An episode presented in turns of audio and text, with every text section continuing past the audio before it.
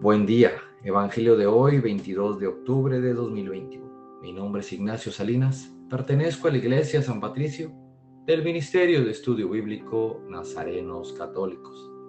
Del Santo Evangelio según San Lucas, capítulo 12, versículos del 54 al 59. En aquel tiempo Jesús dijo a la multitud, Cuando ustedes ven que una nube se, se va levantando por el poniente, enseguida dicen que va a llover y en efecto llueve.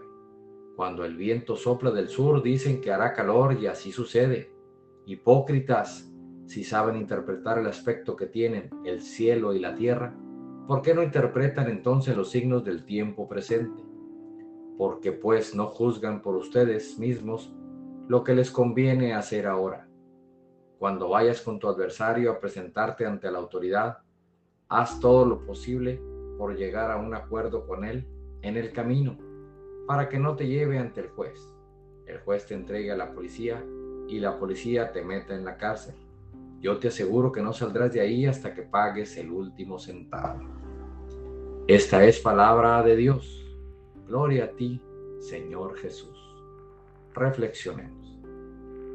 Este Evangelio nos pone a meditar el paso de Dios en nuestras vidas y nos preguntamos no el por qué pasan las cosas, sino para qué. ¿Qué es lo que Dios nos quiere decir con esta acción? Buena o no tan buena.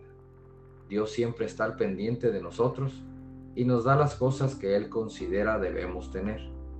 No siempre nos gustan, pero todo es para nuestro bien.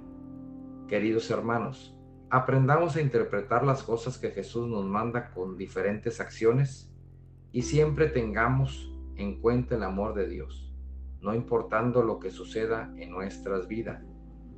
Preguntémonos, ¿para qué nos manda Dios esto? Propósito de hoy.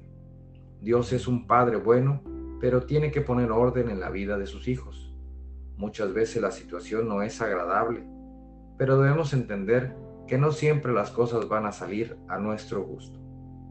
Seamos agradecidos con el don de la fe.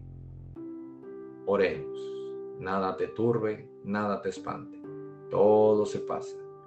Dios no se muda, la paciencia todo lo alcanza. Quien a Dios tiene, nada le falta. Solo Dios basta. Vayamos con alegría al encuentro del Señor. Que tengan un excelente día.